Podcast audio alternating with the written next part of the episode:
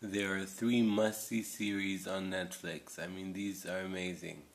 First of all, you have Mindhunters. The acting is amazing. The actors are really good.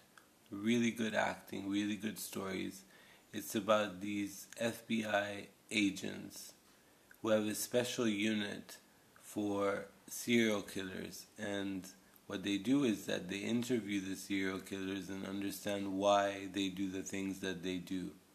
It's really well done, very well scripted. I like it very much. Second is Good Girls. Good Girls is really funny, it's interesting, and it's like a page turner. You can't stop watching. I think they've done a new season now. It's coming out soon. Third is Santa Clarita Diet with Drew Barrymore. This is about like zombies or some sort of like that, but it's different. It's not like a cheap zombie movie. It's really well done from the beginning till the end. You will enjoy it. It's a comedy horror.